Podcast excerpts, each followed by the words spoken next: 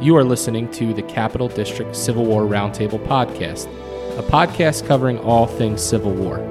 Please subscribe by going to our website, www.capitaldistrictcivilwar.org. You are listening to a special edition of the Capital District Civil War Roundtable podcast, recording from the Civil War Institute Summer Conference at Gettysburg College. Uh, my first guest is Dr. Judith Giesberg. Judith is a professor at Villanova and author of several books. Uh, she just delivered a very interesting uh, presentation uh, based on her book, Sex in the Civil War Soldiers, Pornography, and the Making of American Morality. Uh, Dr. Giesberg, thank you for joining me.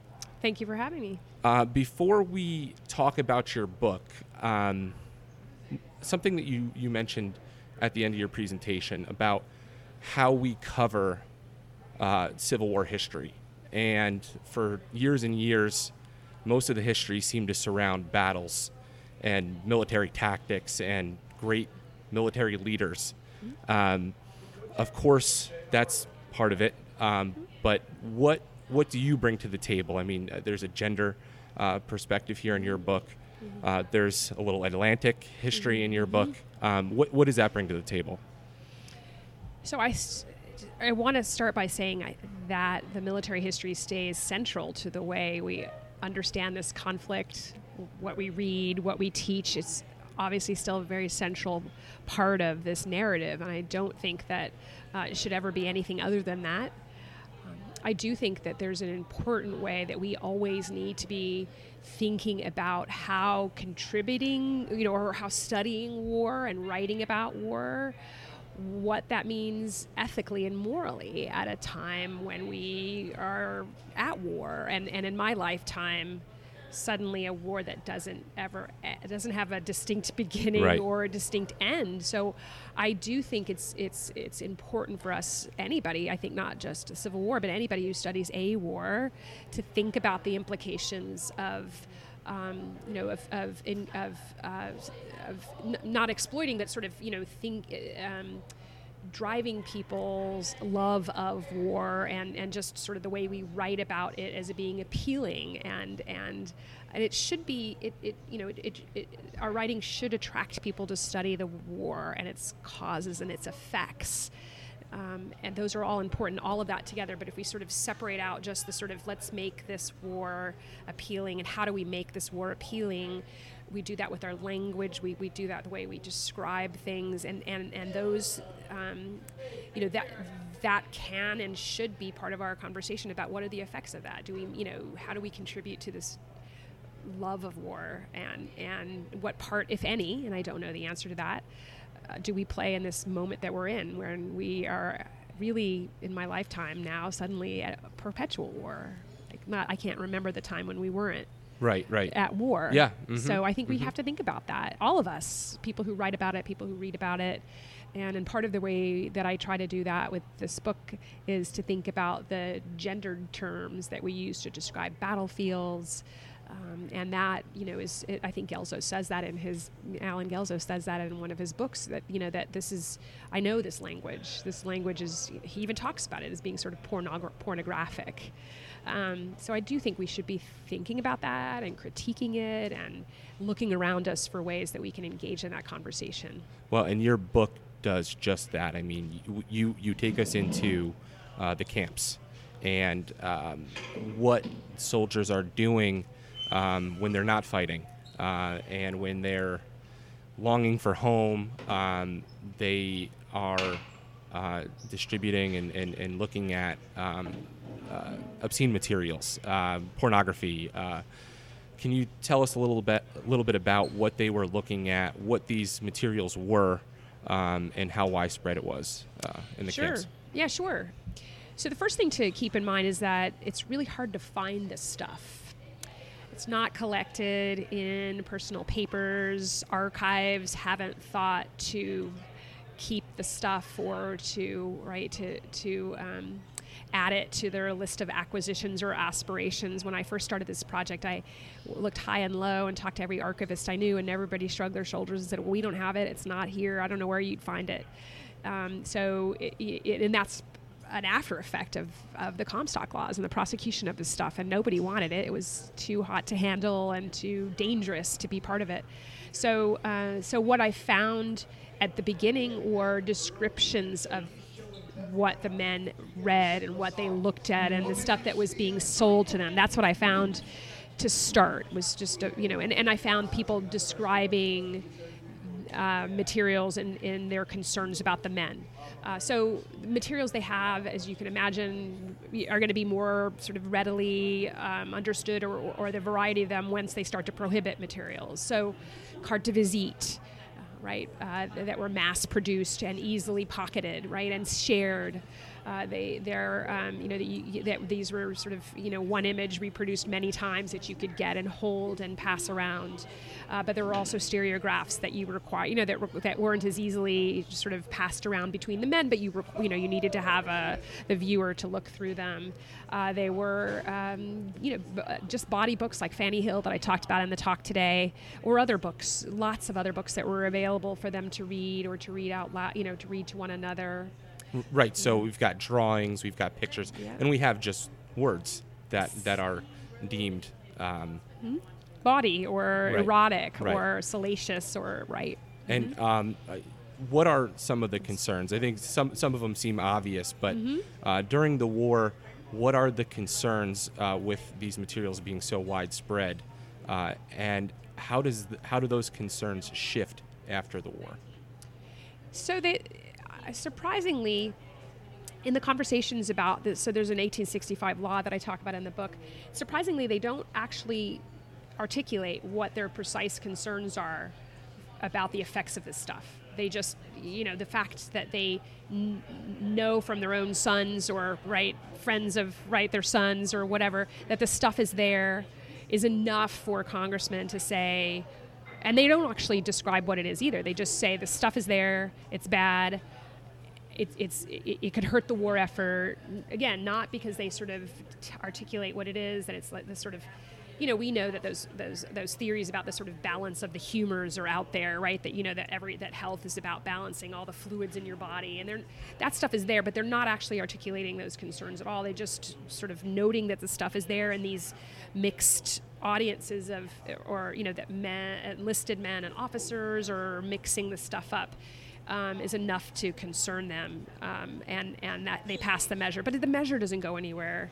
Um, and when we see in the court-martial proceedings is, um, you know, uh, that there is a blurring of rank, and and and and, you know, and uh, the men could easily sort of observe and watch officers and and use this information against them and there was kind of a and i talk about this in the book that there was kind of a, a um, set of rules that were set by that wouldn't have been sort of uh, um, that, that we sort of associate with working class people or sort of people who are not in the elite and who are not necessarily officers uh, that sometimes prevail. So there's a, you know, there's a mixing of that. These officers sometimes get off, like Pierce gets off pretty easy for being a really bad soldier at times. Um, uh, but at other times, the way it works, you know, uh, in the camps, that it's not always that clear. So there is a mixing of that. In some ways, it allows these these people who are in the ranks to exercise some authority over the men, you know, who are supposed to be commanding them. Right. There's a scene in your book where I believe it's an officer or colonel. I mean, it might, it might have been Pierce who is reading to, Uh-huh. to, to the men. Yeah. You also made the point that these uh, materials can be taken in by any any social class of, of, of uh, soldier, um, people who can read. Um, so it, it uh, was a social leveler, as you say in your book. Um, what happens? Well, actually, first we should get to um, uh, briefly Anthony Comstock. Who who was he? Um, his his brother was killed here at Gettysburg, and I think he, as you said in your, your talk, he felt some duty to to enlist. Um, in a lot of ways, he seems to fall short of his own moral standards, um, which so often seems to be the case when you have somebody who becomes a um, uh, Crusader. exactly. Uh, who, who was Comstock, and uh, what did he what did he do after the war? So Comstock is, comes in, as you said, to the war, joining his brother's regiment after he dies here in Gettysburg, and um, when his regiment is increasingly not in active duty anymore, they're not. He's not going to see a lot of. He's not going to see any action um, when he joins the army. Um, you know, on the battlefield, he really is mostly drilling and on guard duty is really what he's he, he does. There's not a whole lot going on for the 17th at the time that he joins uh, the regiment, um, and but he also but he writes a lot in his diary about and, and as all men do are in their 20s some of whom are away from home for the, a lot of whom are away from home for the first time he, t- he has to figure out what he thinks about things and what he feels about things. And and and you know he writes those in his diary. So probably like a lot of 20 20 year olds who are away from home he talks about his sexual urges and what he's supposed to do about them what's the right response and, and and for him it's you know that you need to restrain them and and that's his main occupation at least in his diary. We don't know what's going on beyond his diary. He doesn't ever um, he doesn't ever fall he doesn't there's no disciplinary action ever taken that i can tell any record of within the 17th involving him. Uh, but he's very concerned about everybody else not only about his you know his own sort of ability to control these things but what he sees around him is everybody not and what that effect is having on him. He becomes the sort of penultimate, you know, soldier in danger because the stuff is there, um, and that he takes that sense that his that he was a victim of this stuff, right? That he was surrounded by sin and sinning boys into the post-war era, where he's the rest of his life going to try to save boys from themselves and he's the central character in that drama right that he you know he was he wrestled with it during the war and then after the war his job or he believes is he's a self-appointed sort of uh, champion of these boys who he's going to save from themselves and of course it's never i mean his language is always about uh, sometimes his language is neutral but it's about young men being saved from themselves but of course as you know the comstock laws become very broad and they're not really effective ever at controlling men's sexuality, but they become incredibly successful at controlling women's. Uh, can you talk a little bit more about that? I yeah. mean, the so uh, the Comstock laws uh, uh, go into place, and um, there's they they sort of get they get tied into one of the, the sort of um, uh, m- more interesting points in your book. Not just pornography. Pornography gets it, it be, sort of becomes anti-abortion, yeah. anti-birth mm-hmm. control, mm-hmm. and uh, you argue takes us really into the modern times yeah, in does. terms of um, uh, people crusading against things like this. Can yeah. you talk a little bit about that? Sure. So I think there's a there's a central question that's at the heart of this book is what do Americans decide is a you you know a, a union and a nation and a moral nation in the aftermath of the war.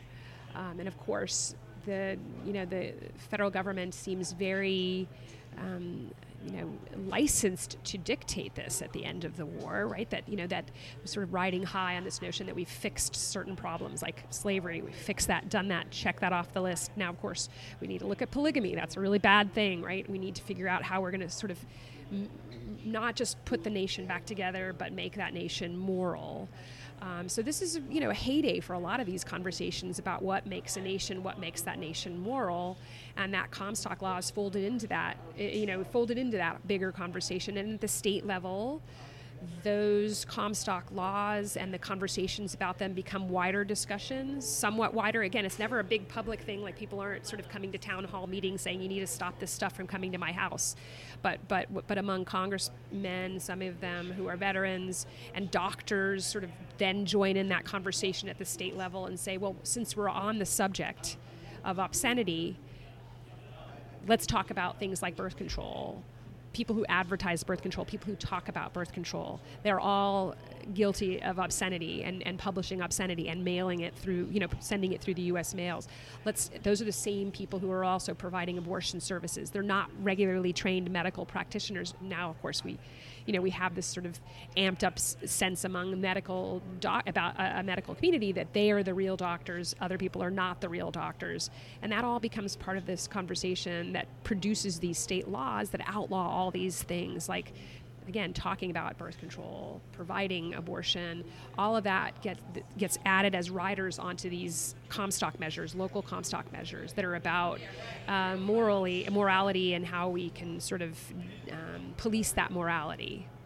And we and like you said, we live with those stuff. We we st- we we have lots of you know we have lots of Supreme Court cases and lots of measures that have been passed since those Comstock laws, but I don't think we've ever really rooted them out know, about the way we think of ourselves as a nation um, and what it makes us moral, makes us unique. Right. I mean, you have the uh, one that just comes to mind, the comic book scare of the 1950s, where uh, uh, New York State um, tried to ban comic books because they thought that uh, certain comic books because they thought they inspired murders in Brooklyn. Um, you know, it, it, it's endless, really. The, the, you know, um, this sort of uh, it's an interesting way to look at it. The federal government felt empowered by what they had accomplished in the Civil War and was in a perfect position to now um, sort of take on all the other vices that were that were out there. Of course, prohibition comes uh, a, a, little bit later.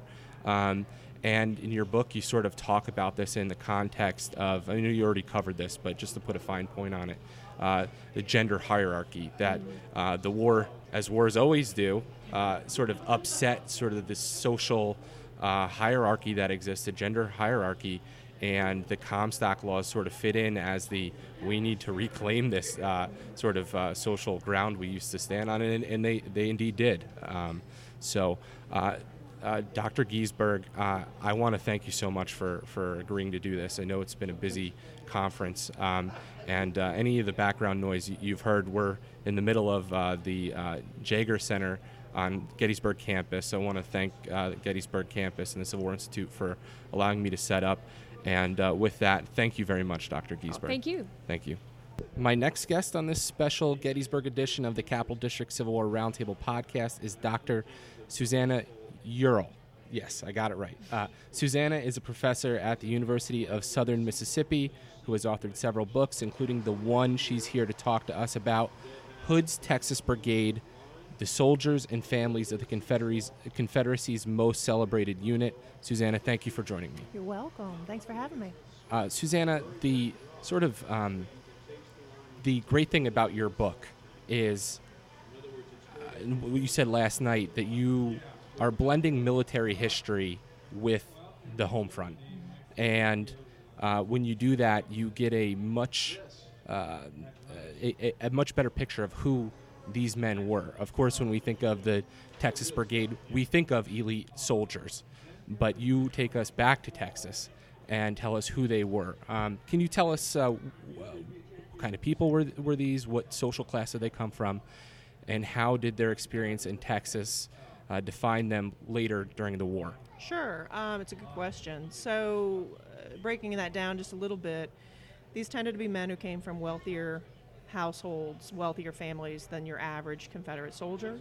So, if you look at just the Texas regiments, uh, two thirds of the Texas regimental officers came from slaveholding families, one third of the Texas privates did. So, that is going to show you, you know, the wealth that a lot of these folks enjoyed um, the fact that they are early enlistees um, who choose to serve a thousand miles from home speaks also to their ideological drive to be in this war.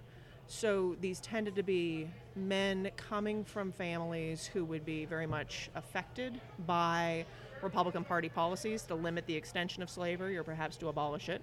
They came from households who could really sustain themselves in the men's absence you have privates who maybe, you know, they're a farmer and they're going to leave a wife with two young children. That family's going to have a harder time than a lot of the other families in the brigade.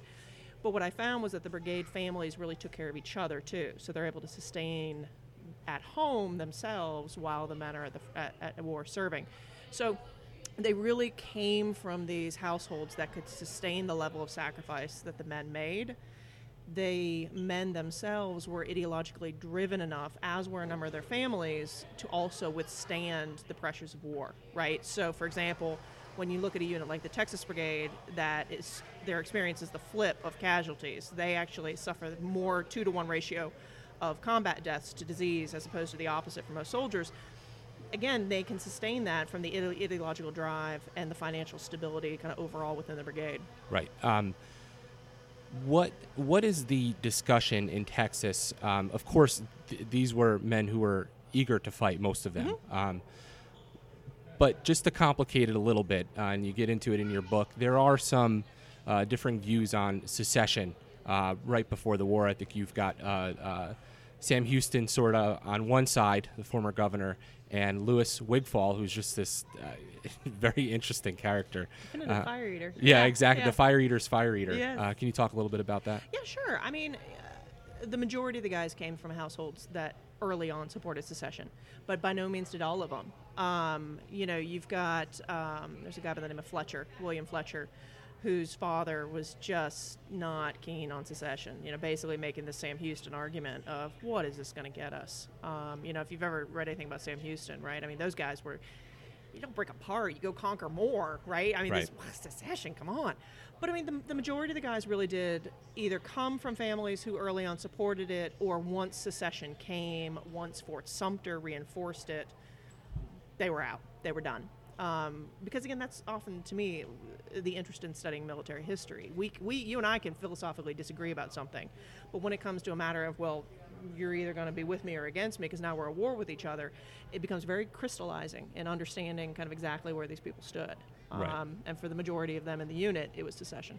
Can you talk a little bit about the dynamic of the the, the, the dynamic within their units? I mean, they, they, they were unique in, in many ways, in, including uh, how they, they were able to select some of their officers. Um, can you talk a little bit about Yeah, that? yeah, yeah, absolutely. So, um, the Confederacy, Confederacy has this interesting situation where a lot of the men who volunteer think they're going to be able to elect their officers, certainly up to regimental command. And the Confederacy basically allows them to, in many cases, select company level commanders, but y- y- you're not going to elect, we're going to assign your regimental commanders. Well, once the draft comes for the Confederacy, one of the ways to kind of offset that, that the view of the draft that really is kind of this infringement on their rights, right? That the government would force a Southern man to serve.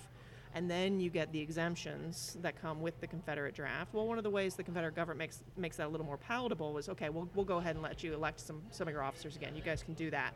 So the men liked that. Um, and they really genuinely didn't like any kind of restriction on their choices. And it's, it's, to me, it was one of the most enjoyable parts of the book was then studying well then who can command these men? I mean it's a fascinating lesson in leadership of being able to bring together and convince such independent men. And, and, and who can be incredibly inconsistent right? They'll call themselves gentlemen and then they'll be say let's just say ungentlemanly right? And so right. you know they they're they're like anybody. They can be fairly inconsistent. They're very independent minded they're constantly aware and expressing their constitutional rights.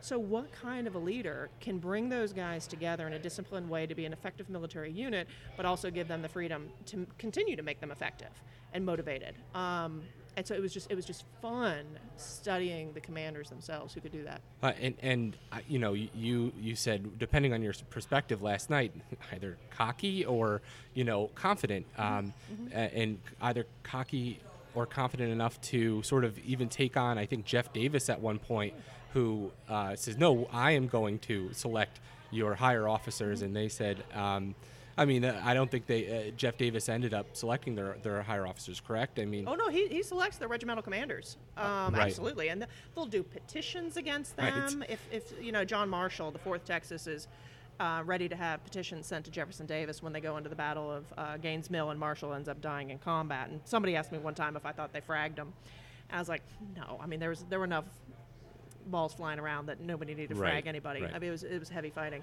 but yeah, I mean they. Um,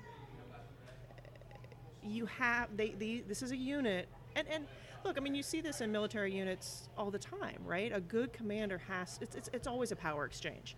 You can see it in business leadership. It's, it's always a power exchange. I'm going to relinquish some of my power to you once i decide that you are worthy of that kind of trust. But getting these incredibly independent men to function you know, to uh, fo- operate, fight in line, volley fire, the incredible discipline you need in a military unit.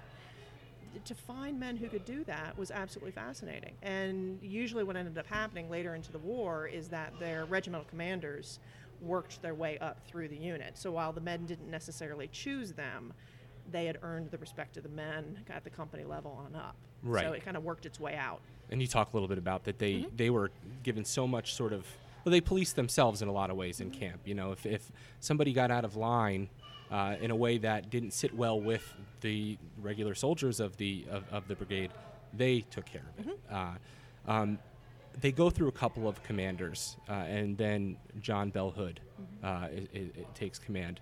Can you talk a little bit about why John Bell Hood, at least initially, was such a good fit for the Texas Brigade? I think it helped that he had served in Texas before the war, right? So they, they're, they're calling him a Texian, even though he's a Kentuckian. But, you know, most of these guys aren't Texas born, Right. right? So they see John Bell Hood as one of their own very, very early on. Um, I think the other reason they take to Hood so quickly, though, it is he has that calm confidence about him. There's this great moment at the Battle of Gaines Mill. This is their first big battle together, right? John Bell Hood's the brigade commander, and he, he, he leads off the battle from in front of the 4th Texas, his old regiment. Um, they get across Boatswain's Creek. They're up at the heights. They've driven Federals out of those heights, but it's not. The fighting is still fairly hot. And John Bell Hood, they describe as just kind of standing there, kind of leaning against a tree, basically. And that kind of calm confidence, right, where you don't have to say anything, you don't have to demonstrate why you should be respected. He had that about him, but he also knew when no, you guys aren't going to police yourself. I'm going to police you. Right, right. Um, he knew when to do that, and he knew when to be like, all right, let him go blow off some steam for a while. So it was kind of those combination of factors, um, and they just adored him, including you know long after the war when nobody adored John Bell Right. Hood, uh, Right. they still stayed loyal to him.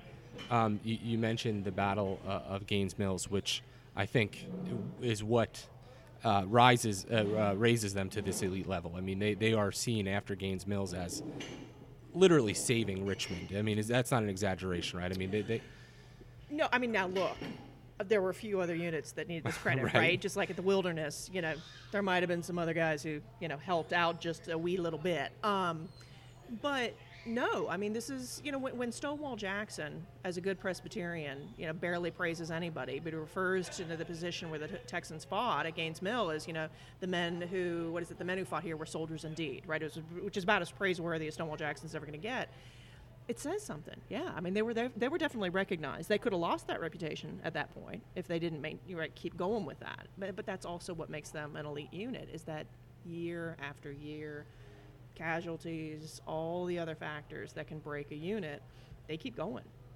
I mean, and it, it's truly amazing. uh, and and this I think also helps um, forge this uh, special relationship they have with Robert E. Lee. And Robert E. Lee says glowing things about them. And uh, I, I yeah I wrote down some of the quotes, but basically that the the Texans will always move them, uh, kind of kind of stuff. Um, just shifting for a second. Um, the Emancipation Proclamation, and th- this is a, this sort of a, a point in another direction, but they react to the Emancipation Proclamation. It's a little bit they they're different than a lot of other Confederates, um, and they sort of uh, again the confidence or cockiness. They oh we don't care, you know we're going to win this war anyway. It's not going to matter, and they also um, there's there's this idea that they know a lot of soldiers in the Union Army. They've captured them. They've talked to them they think that the Union Army is not ready to fight a war over slavery, and that also might um, that that that that actually might work in their favor. Can you talk a little bit about? I know it's not as much about the Texas Brigade, but I think it's an important point. Yeah, I mean, no, I think um, I think they were aware of divisions in the North on the on the issue of emancipation, but and, and I think for your okay, this this can break down at a couple of different angles here. For the Texas Brigade, they didn't really care that much what Northerners thought about it. Um, they weren't going to lose this war. One of the reasons the South wasn't going to lose the war was because they had the Texas Brigade. So, and you know this, they they believed you know the God's on their side. They believe it's a just cause. They use the references to the American Revolution and all of this. So th- there's that. For your average white Southerner, though, the Emancipation Proclamation is very concerning. Um, and you know what is this going to do to security on the home front? We're going to have slave insurrections. Um, it is it is very very troubling. Some of the comforting reassurance that will come to the white South is the idea that Northerners are not necessarily happy about this either. Right. But within, if you, so I was trying to look for all of this in the Texas Brigade letters, right? So where where do they break down on this? And that was one of the things that really surprised me about the men was that what other people worried about, they didn't worry about as much. It's it's this very, um, by no means are they simpletons, but they have this very calm assurance in themselves, in the cause, in their commanders, and they're going to win. And it's it's one of those almost like if everybody if anybody ever tells you sometimes, you know, you're overthinking this, that would have been one of their lines. They're just it's going to be okay. We got this.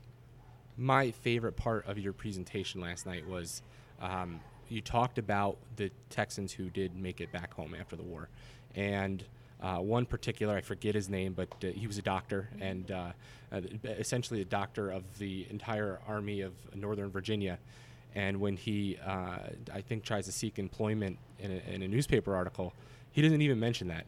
He only mentions that he is uh, was a member of the Texas Brigade, or at least known by them. Uh, just being known by them was uh, was enough. Um, can you talk about uh, what life was like when they returned home and uh, the the difference uh, between their post-war experience and your your typical uh, Confederate soldier? Right, absolutely. So when the Texas Brigade gets home, I mean, there's about 600 some guys left in the brigade, 675, I think it is, when they surrender at Appomattox. I mean, they're, they're smaller than a regiment.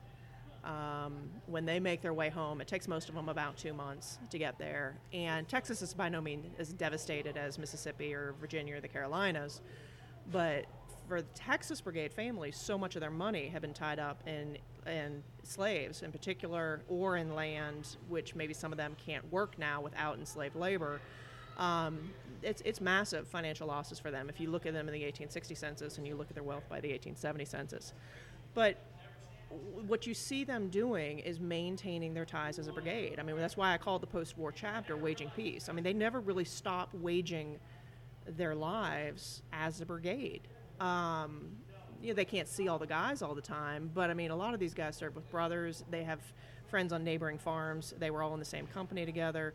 They maintain those ties and they support each other in the post war period, just like they did in the war. So, like you said, when Dr. Breckenridge opens his practice in Houston, it's not that he was the chief medical examiner of the Army of Northern Virginia, which is a heck of a credential. It's that, you know, the old Texas boys know him. Right, And right. he, so he's okay. He's good people, right? So some of them they suffer significant losses, but by supporting each other, and I don't even necessarily mean in terms of money, but by vouching for each other. This is a good man. He was a loyal man in the war. He fought. He sacrificed. You need some, you know, whatever. You need some corn, go get it from him. You need to buy a hog, go get it from him. You, you need to get an education. You know, so and so just opened a night school, right?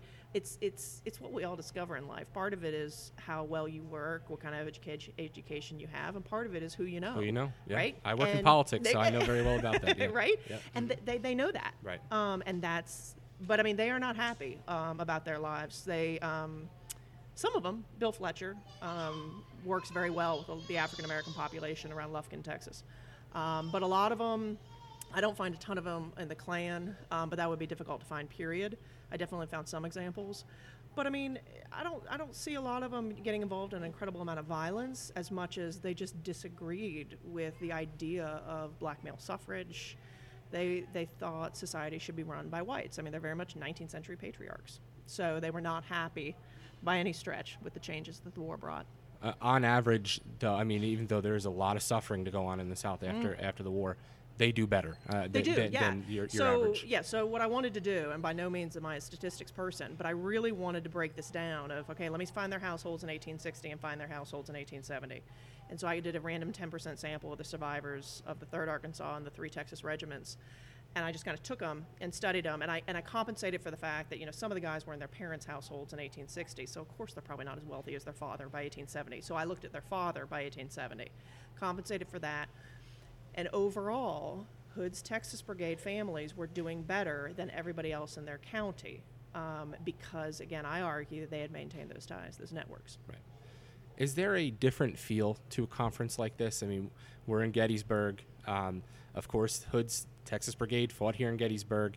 You're giving a tour later. Uh, I think we'll be walking through Devil's Den, and um, is is there something different about this this conference than other conferences that I'm sure you've participated in? Right. So, I mean, academic historians, in many ways, um, we don't, we're not supposed to at least get emotionally involved about the people we write about, right? I mean, I, I, I don't.